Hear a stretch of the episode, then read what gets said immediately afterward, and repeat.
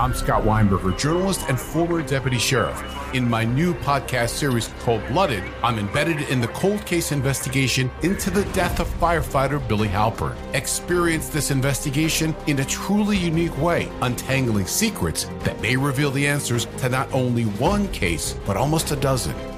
Listen to Cold Blooded, the Apollo Gym Murders on the iHeartRadio app, Apple Podcasts, or wherever you get your podcasts. Imagine you're a fly on the wall at a dinner between the mafia, the CIA, and the KGB. That's where my new podcast begins. This is Neil Strauss, host of To Live and Die in LA. And I wanted to quickly tell you about an intense new series about a dangerous spy taught to seduce men for their secrets and sometimes their lives. From Tenderfoot TV, this is To Die For. To Die For is available now. Listen for free on the iHeartRadio app, Apple Podcasts, or wherever you get your podcasts.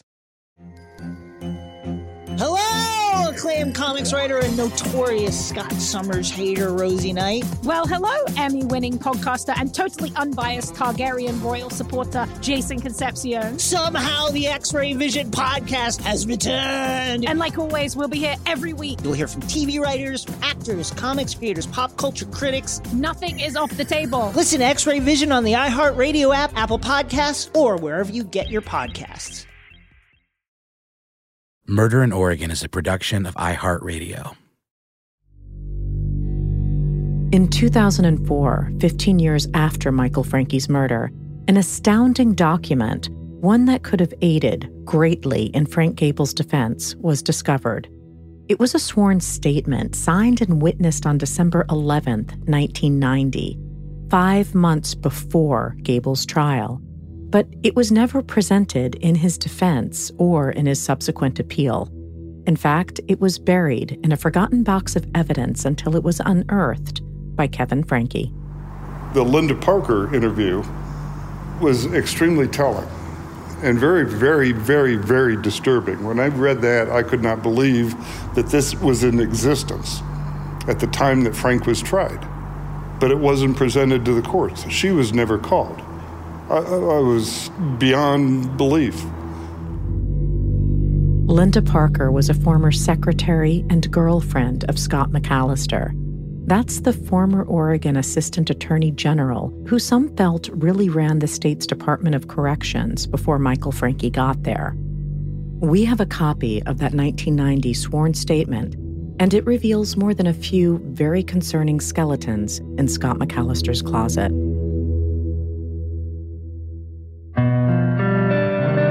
I'm Lauren Bright Pacheco, and this is Murder in Oregon.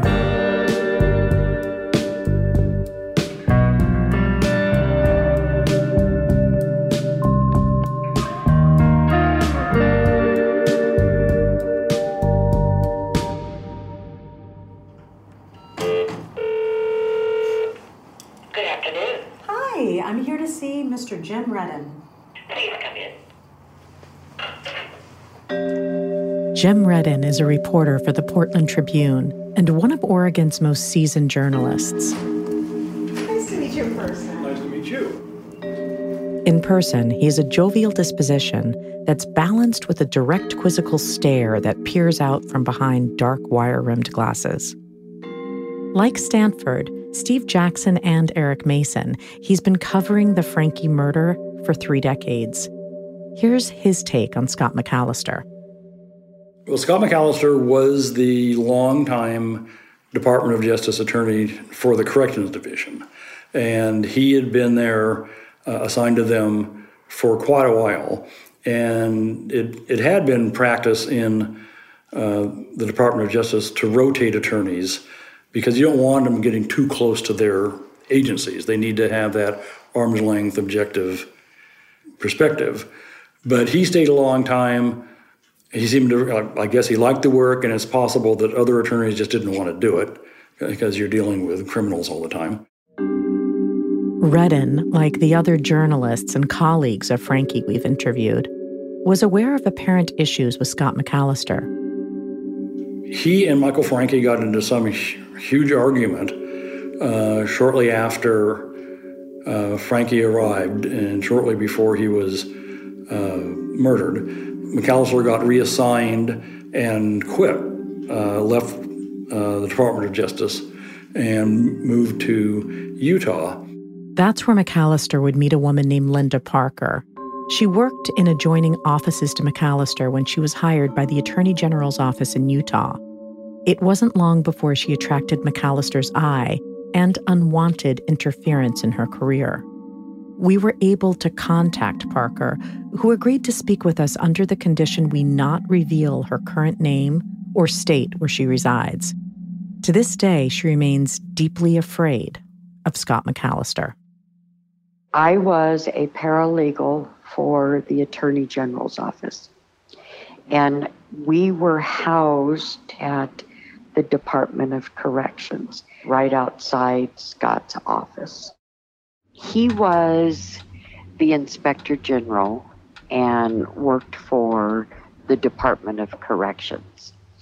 So my first impression was he was arrogant and he was always getting me to do things for the Department of Corrections as opposed to the AG's office.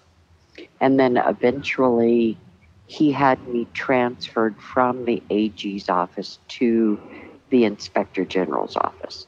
Without her knowledge or consent. Linda was then 36 and struggling through a difficult divorce. McAllister quickly attempted to take advantage of her situation.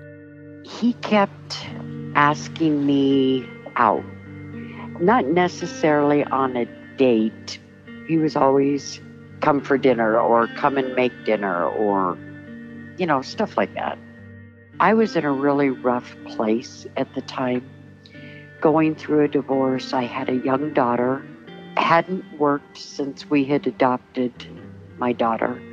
So it was my first job back into the working field, and I had a very low opinion of myself. I didn't think anybody would be interested in a divorced single mom. So, in that sense, it was an ego boost for me. And initially, she didn't see McAllister as a manipulative opportunist and the two dated for about two months in the summer of 1989. At the time, for lack of a better explanation, I wasn't mature enough to see what was actually going on. But his true colors soon became apparent and were even on display.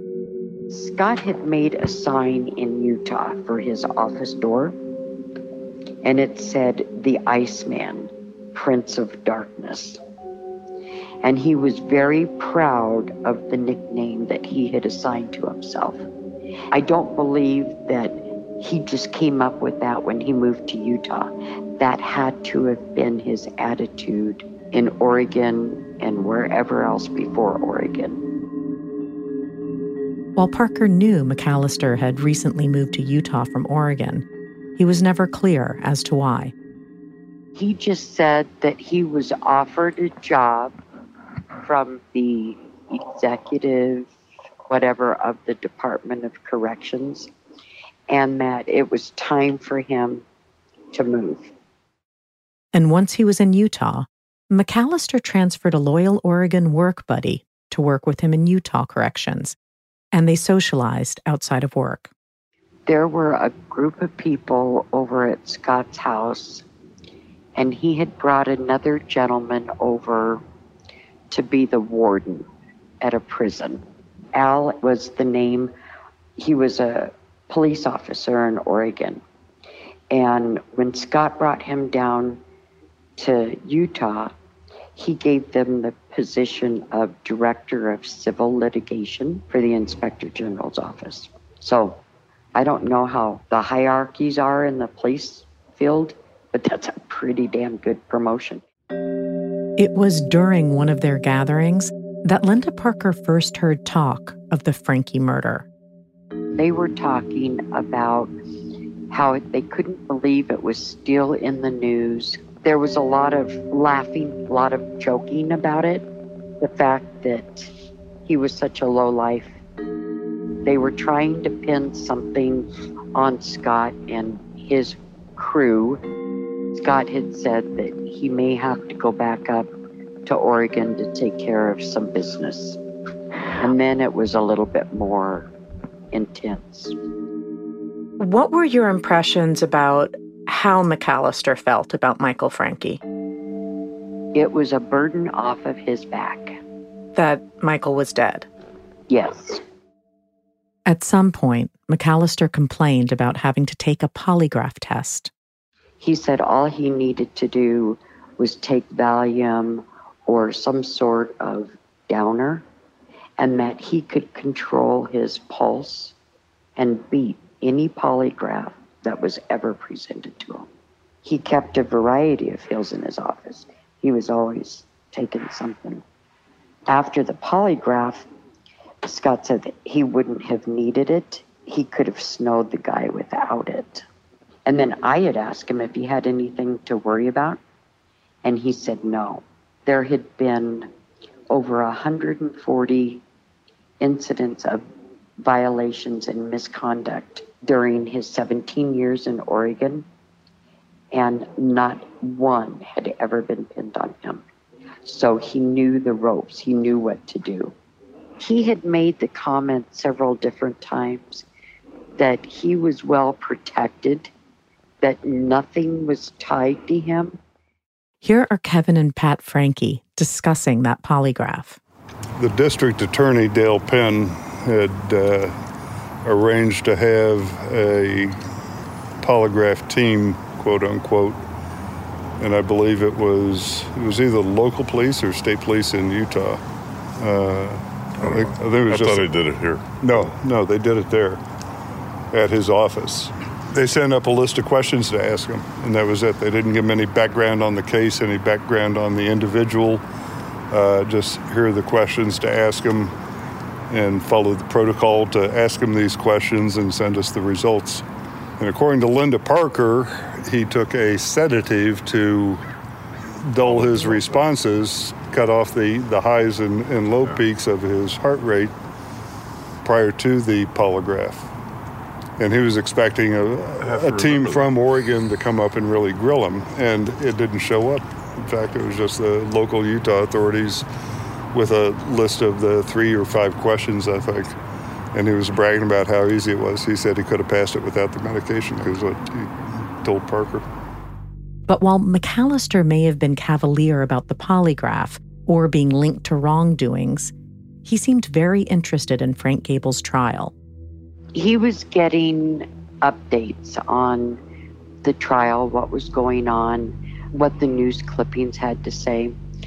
And later it all made sense because he had a girlfriend in Oregon who was working with him at the time. Her name was Grace. And she would come down to visit him. And on one of those visits, she brought him down some boxes of stuff. And in the beginning, I didn't know what was in the boxes. I know that they had a lot of conversations, and that was his go to person for information. Like others loyal to McAllister, Grace would leave Oregon for Utah. At the time, I thought it was odd that he had brought so many people and put them in high up positions within the Department of Corrections. And then when things started evolving and I started getting manipulated even more, it was like all of these people were his minions. I mean, if Scott told them to jump, they would bow down and ask where and how high. It was almost as if though they didn't have a mind of their own. At the same time, McAllister was increasingly pressuring Linda into embracing an unusual relationship arrangement and the concept of group sex. Well, he had started making suggestions about starting a corporation. And what this corporation was, is he wanted multiple women. So he would be the head of the corporation. And everybody would live under one roof. And it, at first it was, and later confirmed, what he was after was more like a cult. So you would pay in proportionately to this corporation. And that would be for household expenses. So he wanted, you know, a threesome or foursome, whatever it was. At first, I thought it was a real joke. And I completely turned him off. Well, then a couple days later, I go to work and I get this um, bouquet of flowers on my desk. And the card said, Here's to the corporation. It'll be a beautiful corporation. Nice life. And that's when I started getting real nervous because also at that time he had moved Grace down from Oregon to become his right hand person. And to entice Linda into this unconventional lifestyle, he implored her to use drugs, and he gave her a box of tapes to watch pornographic tapes. He said that he wanted me to get comfortable with the idea, and that after I watched them, I would know that there was nothing wrong with that type of activity. So he left my apartment, and I put the box in the closet never touched it again until I quit.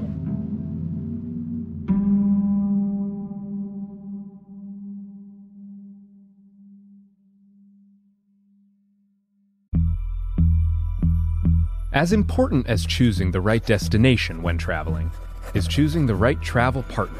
Gene! Eugene Fodor! Gene, возбудит! Much of the joy you will find on the road comes from the person you share it with. So you write the books, Gene, and Vlasta runs the business. I understand now. It is a wise man who marries a wiser woman. But be careful and choose your travel partner well, because the worst trips result when two partners have two different agendas. Get down! I'm not stupid, Gene. Something is going on, and it's high time you tell me the truth. Freeze, Americano! Gene, run! So travel before it's too late. Your money will return, your time won't, and we're all too quickly approaching that final destination. Listen to Fodor's Guide to Espionage on the iHeartRadio app, Apple Podcasts, or wherever you get your podcasts. Hey guys, I'm home. Everyone knows that it's Dad's job to be a bit of a joker. Sorry I'm late, everyone. There was an accident at the factory. Monty fell into the upholstery machine. Don't worry though, he's fully recovered. Good one, Dad. Did you get the pizza for dinner? So he likes to keep everyone happy with some dad jokes. Yep, right here. I had a coupon, and it saved me a lot of dough. Well, the truth is, Dad is just a fun guy. Hey, I'm not a mushroom. Please stop. Where does he get these stupid jokes from? He listens to the Daily Dad Jokes podcast. Oh, great. More dad jokes for me. We've delivered over 15,000 jokes to over 3 million listeners, and man, the postage fees are killing us. Listen to the Daily Dad Jokes podcast every day on the iHeartRadio app, Apple Podcasts, or wherever you get your podcasts.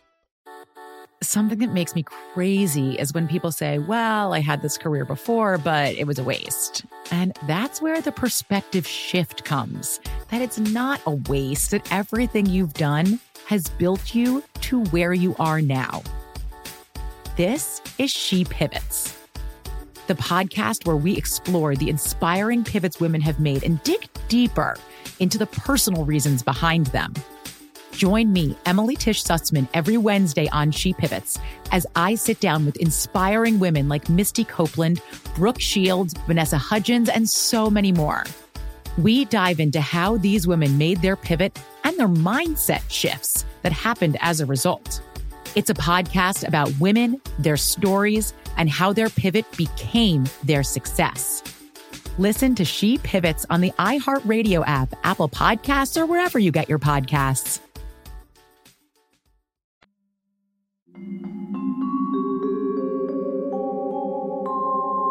And it's at this point, in late July of 1989, that Linda Parker overheard a conversation at Scott McAllister's home.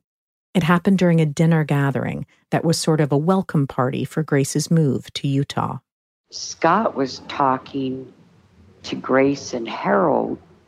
He said, um, Yeah, it was really stupid about Francke's murder because it was supposed to look like a suicide, but was really, pardon my language, fucked up.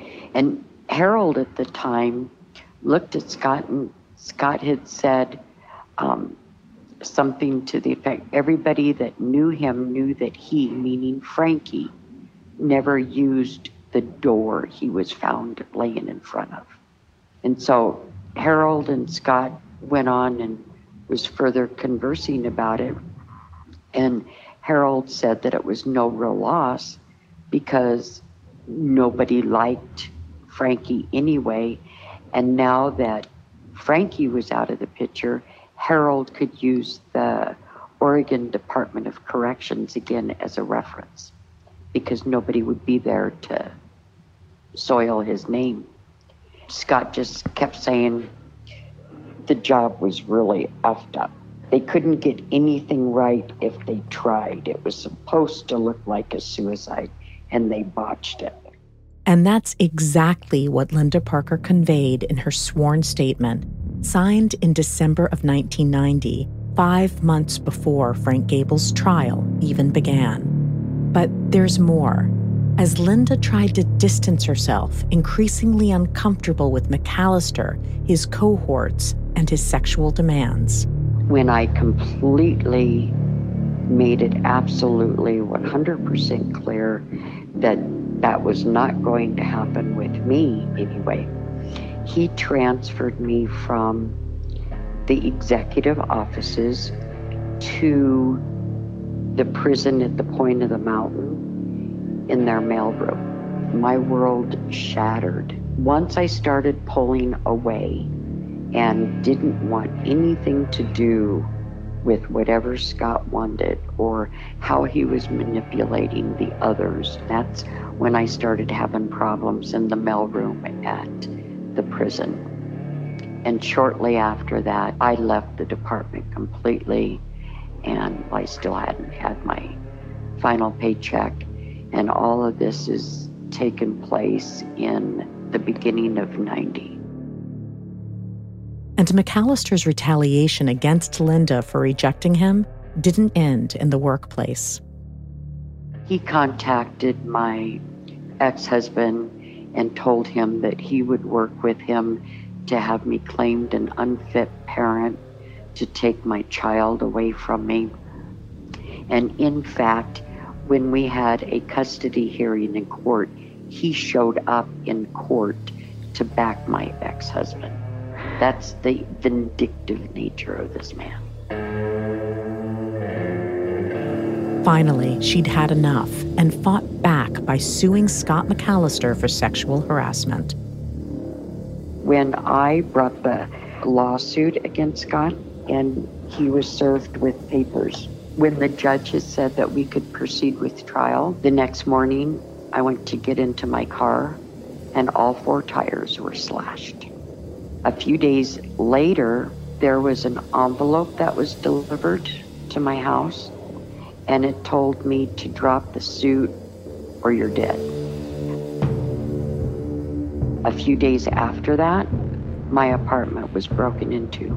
It was in the news because of Scott's position, but he would have been the only person that knew where I lived that could have told somebody to intimidate me. And if he can do something like that to a woman that doesn't have any power, imagine what he could do with his connections, both with inmates and inside the prison system.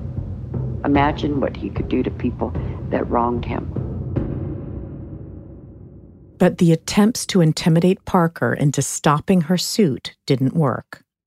The judge had found that there was more than enough evidence to back my allegations, and he said that he was setting it over for trial. And that afternoon, my attorney got a call from risk management saying that they wanted to settle. She would receive $95,000 from the state in an out of court settlement for the sexual harassment suit she filed against McAllister and the Department of Corrections. An expensive taxpayer tab for McAllister's indiscretions, but it was validation for Parker.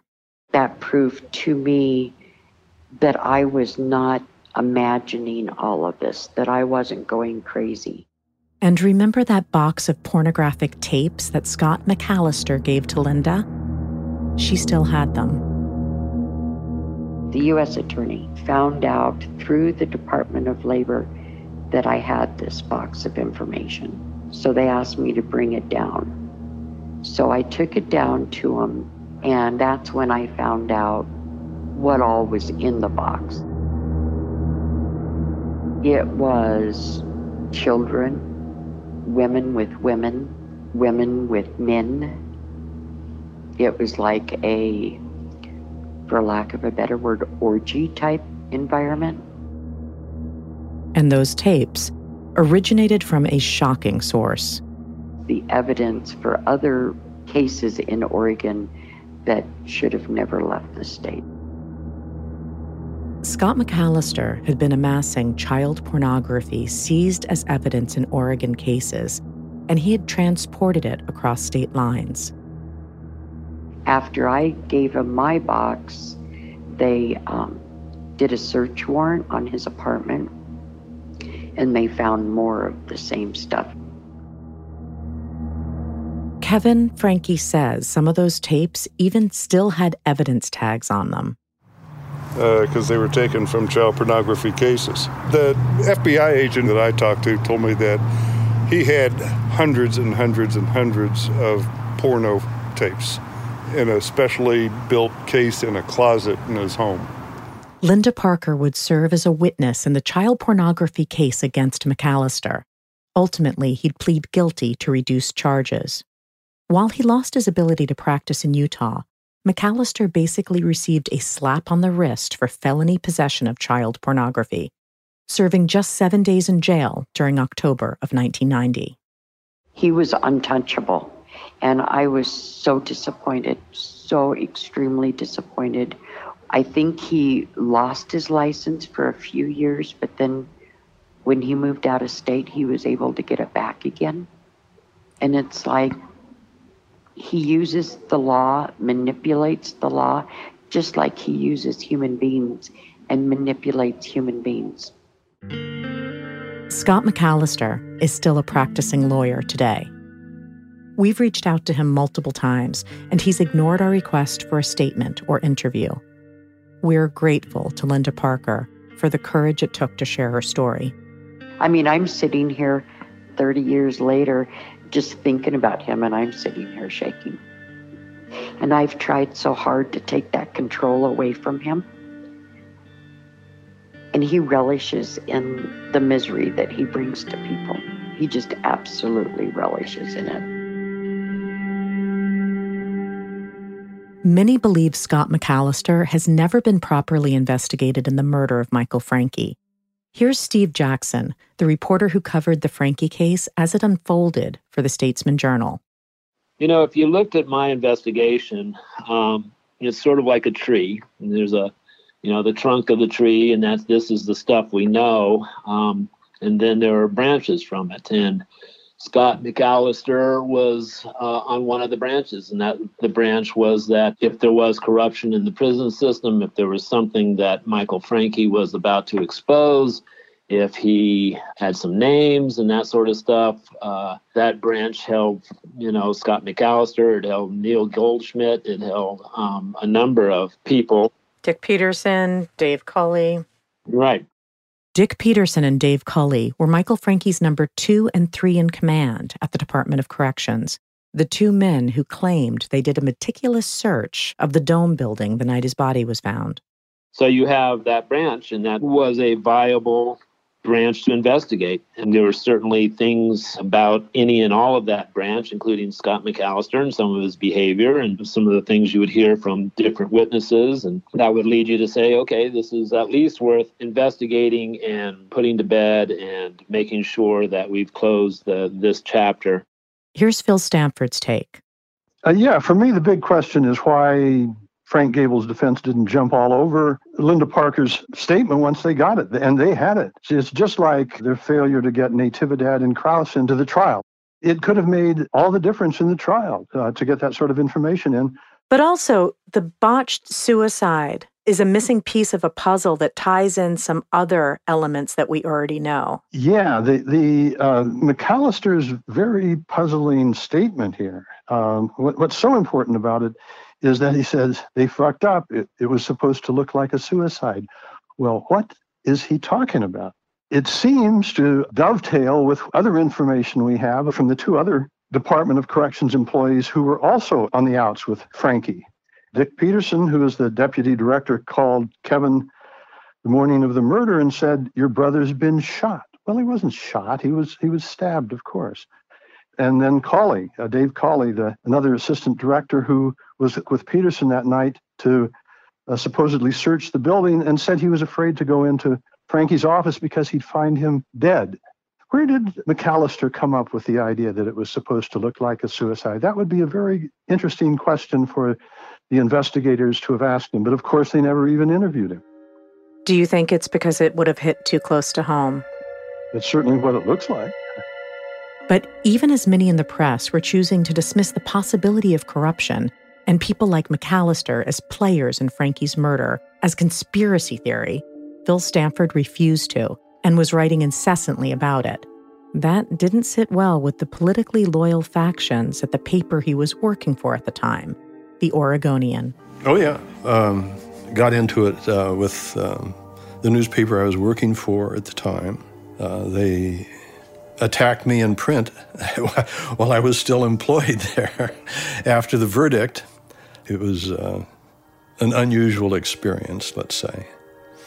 Over the years, I mean, every time we'd bring it up again and, and, and take another run at them, uh, they would come back. The Oregonian had committed themselves to defending the state's case, which was really defending the notion, as, as I see it, that things like this couldn't happen in Oregon.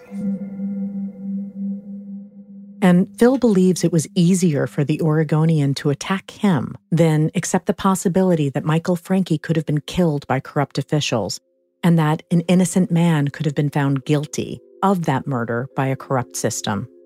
It was very important to them whether they understood their, their unconscious motivation or not, and I think a lot of it was unconscious, to maintain what someone uh, described to me once as presumption of regularity, you know, with, without which life can become a little bit threatening. If you think for a minute that you can't trust the people who are responsible for your health and safety, then things are scary. If you think, start thinking that they are lying to you and that they're corrupt, that's, that's frightening stuff.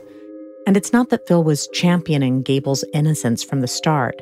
But he did feel his guilt was certainly in question, and that it was the job of journalism to ask questions. Most people, uh, you know, for I think very good reasons, uh, don't want to entertain those beliefs. Unfortunately, people in the news business need to entertain those possibilities anyway. And that's where I think the Oregonian, specifically, uh, particularly, uh, went so far astray. I was raising questions because I certainly didn't know the answers at the beginning. I, it was years before I uh, knew enough about the case to, to be able to say definitively that this guy is not guilty of anything. You made up the charges against him.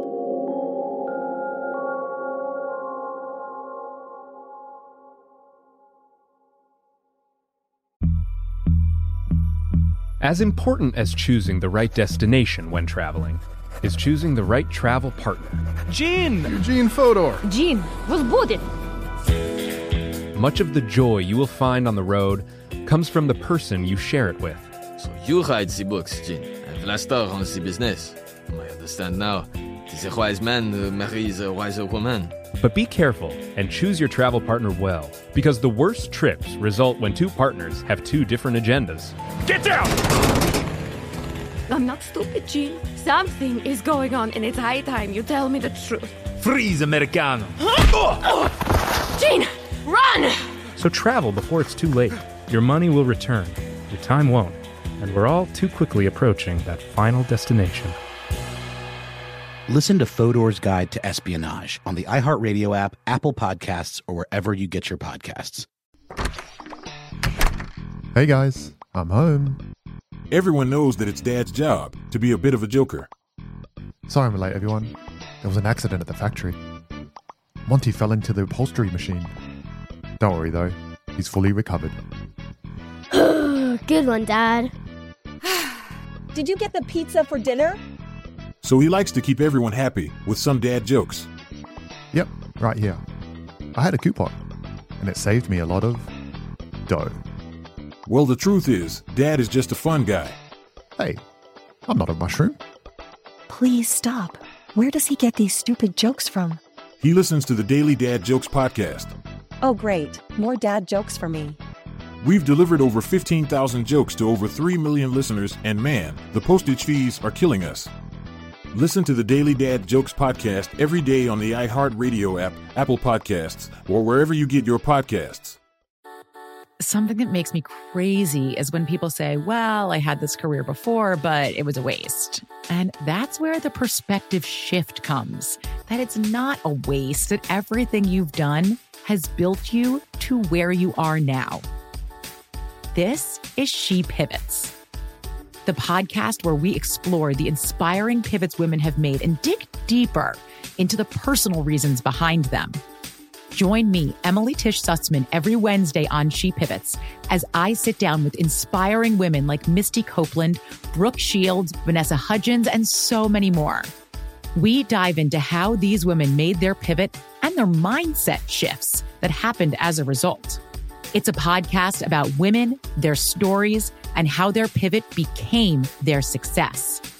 Listen to She Pivots on the iHeartRadio app, Apple Podcasts, or wherever you get your podcasts.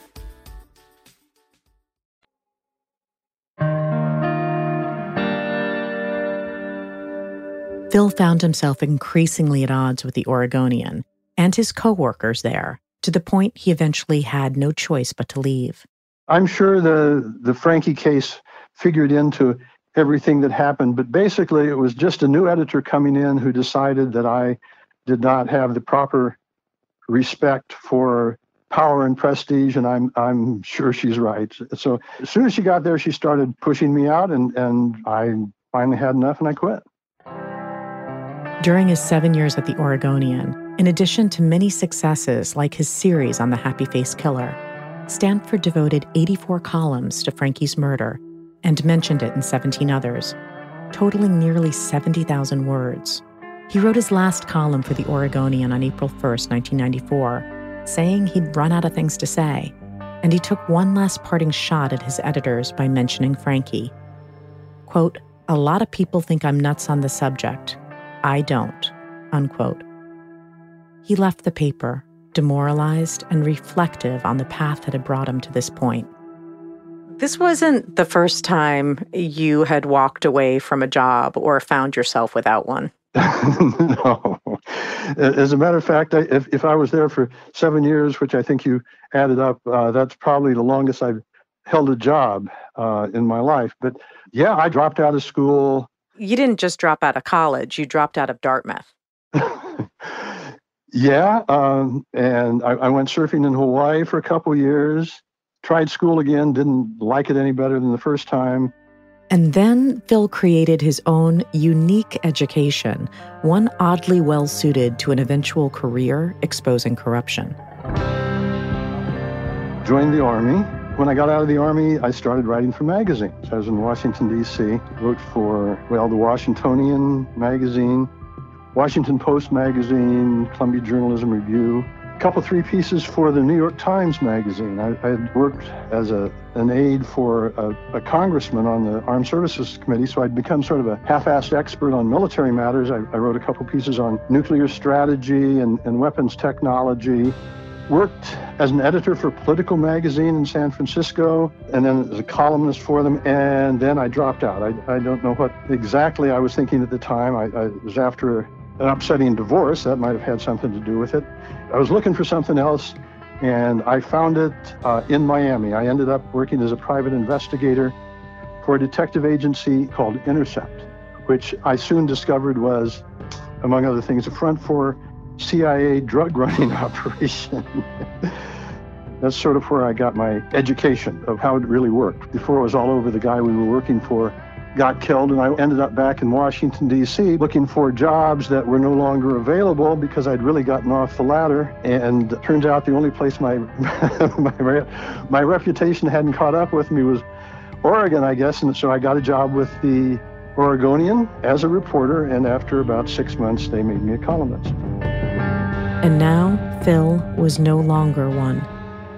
Meanwhile, Frank Gable was still sitting in prison, and he remained there even after his 2001 post conviction trial, which raised questions regarding his defense attorney, Bob Abel. One of the big issues in the post conviction trial was whether Abel had incapacitated himself by drinking too much at the time. And the judge would simply not allow any evidence of that. At this point, Phil was working again as a private detective and writing books on the history of corruption in Oregon, but he never stopped digging into the Francke murder or Gable's trial. After about 10 years, I got a complete collection of all the records on the case. I got them from Tom McCallum, the chief investigator for the defense, and he'd had all these boxes he was lugging around, 30 bankers' boxes, and they were in a boathouse out on the river someplace. He didn't want them anymore. He said, You want them? Yeah. So I, I, I took them and I read them. I read them twice, and it was clear to me that uh, they didn't have a case. They had nothing on him, nothing. It was all made up.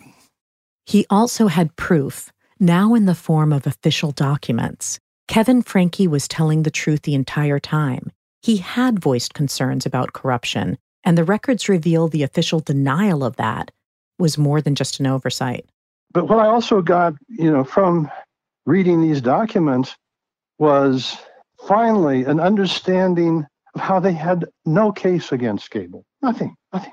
There wasn't something that we didn't understand. There wasn't something they were holding back. They didn't have a case. Gable was innocent.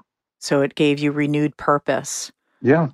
It got me going again. It had seemed so impossible before. Everything seemed to be against me and Kevin. And here was proof that they'd been lying about something that was central to their case. This whole case, uh, they have revealed themselves time and time again by the lies that they've told.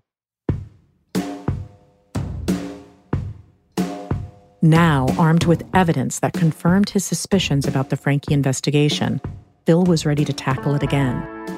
At the time, I was working at the Tribune and started writing about the case again. I did a series on the case. We had more documents, including, of course, the officers' notebooks to back up what we were saying. Then, in the summer of 2004, Frank Gable made a remarkable request. He told his attorneys to turn over all the evidence to the brother of the man he was convicted of killing. Kevin Francke received boxes of evidence, police reports, and defense investigator interviews. Yeah, and after Kevin got his boxes, as we would find out, there were some missing pieces that I didn't find in mine. By now, Phil's articles in the Tribune had sparked renewed interest into Michael Francke's murder, and the Willamette Week ran an article titled, The Murder That Would Not Die. The tagline? Columnist Phil Stanford is obsessed with a decade old conspiracy theory. What if he's right? The author Nick Budnick did a, a really pretty good story on the case and for the first time, at least in, in the Portland media, gave uh, some sort of voice to the same questions that I'd been raising. And so he ended the, his column saying, uh, quoting me saying, Well, if I were still at the Oregonian, I knew I wouldn't be writing about this. And the Oregonian didn't take too kindly. They had obviously been drawn into a position where they were defending the official version of the case. And you were calling them on it. Yeah, I'm, I'm quite sure that's the way they saw it, yeah. And then Kevin unearthed the sworn statement by Linda Parker, Now the press knew that her statement was secured five months before Frank Gable's trial and was never investigated by the police or used in Gable's defense. It sparked another round of coverage. Here's television reporter Eric Mason. There was this feeling of um, vindication that all of our suspicions really was was based in something.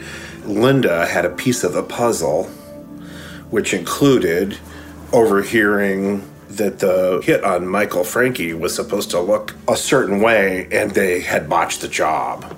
I remember her being frightened. I remember thinking, this is a woman who really doesn't want to be interviewed and is reluctant, giving away the details, thinking to herself perhaps she's doing the right thing, but that she doesn't want to risk her safety to do it. So she was afraid of Scott McAllister? Absolutely. Yeah. The Francke murder was making headlines again and placing scrutiny on a newspaper consistently on board with the state's version of Francke's killing, the Oregonian. They attacked back, and boy, did they ever. And, and I hadn't attacked any of the writers personally, never did, never. They came back and they, uh, with what they uh, billed as an exhaustive, be all end all investi- reinvestigation of the case. We'll revisit that article later. But let's just say, in light of what we now know, it's been proven a pretty large misstep for the Oregonian. Jim Redden was working with Phil at the Tribune at the time. Two reporters at the Oregonian publish what they claim to be the most extensive investigation mm-hmm. into the Michael Francke murder. And they come to the conclusion that there's one person responsible and he's in prison already mm-hmm. Frank Gable no question. Then you respond to it. Right. Me and Phil together, really. It, it wasn't just that they were saying he he did it, he's the only person that did it. They're also repeating once again that there just wasn't the corruption to justify looking at other things. And we just knew that was that was wrong. But according to Phil Stanford, that Oregonian article wasn't hard hitting journalism it was hitting below the belt. It was actually just a regurgitation of the, the state's case, but what, what made it uh, particularly odious at the time and today, you know, uh, almost 15 years later, was that they attacked me and Kevin personally. I'm in the business, I write a column, they, they can attack me, but they made Kevin out as someone who was so damaged by grief that he was fantasizing all these conspiracies. And, and as I pointed out at the time in my column, I said, this is breaking new grounds in journalism, attacking a family member of a murder victim for raising questions about his brother's murder. And it is still one of the most despicable bits of journalism I have ever seen. And, and someday they will have to answer for it, or it will be a curse they live with for the rest of their corporate existence.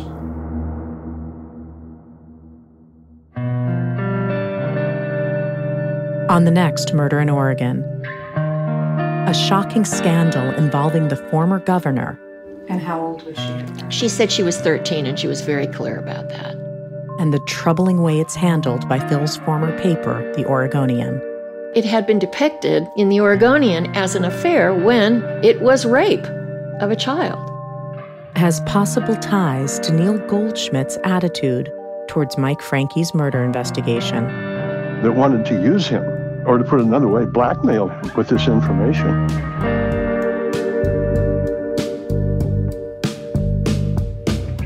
Murder in Oregon is hosted by Lauren Bright Pacheco and Phil Stanford.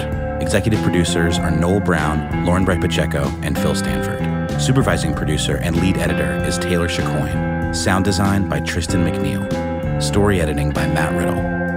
Written by Phil Stanford, Matt Riddle, and Lauren Bright Pacheco. Music written and performed by the Diamond Street Players and mixed by Taylor Chicoine, with music supervision by Noel Brown. Additional music by Tristan McNeil. Archival elements courtesy of KGW in Portland, Oregon, the station behind the podcast Urge to Kill. Murder in Oregon is a production of iHeartRadio.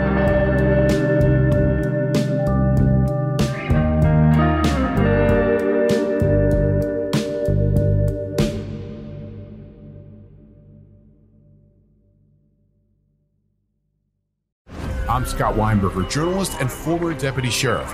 In my new podcast series, Cold Blooded, I'm embedded in the cold case investigation into the death of firefighter Billy Halpern. Experience this investigation in a truly unique way, untangling secrets that may reveal the answers to not only one case, but almost a dozen.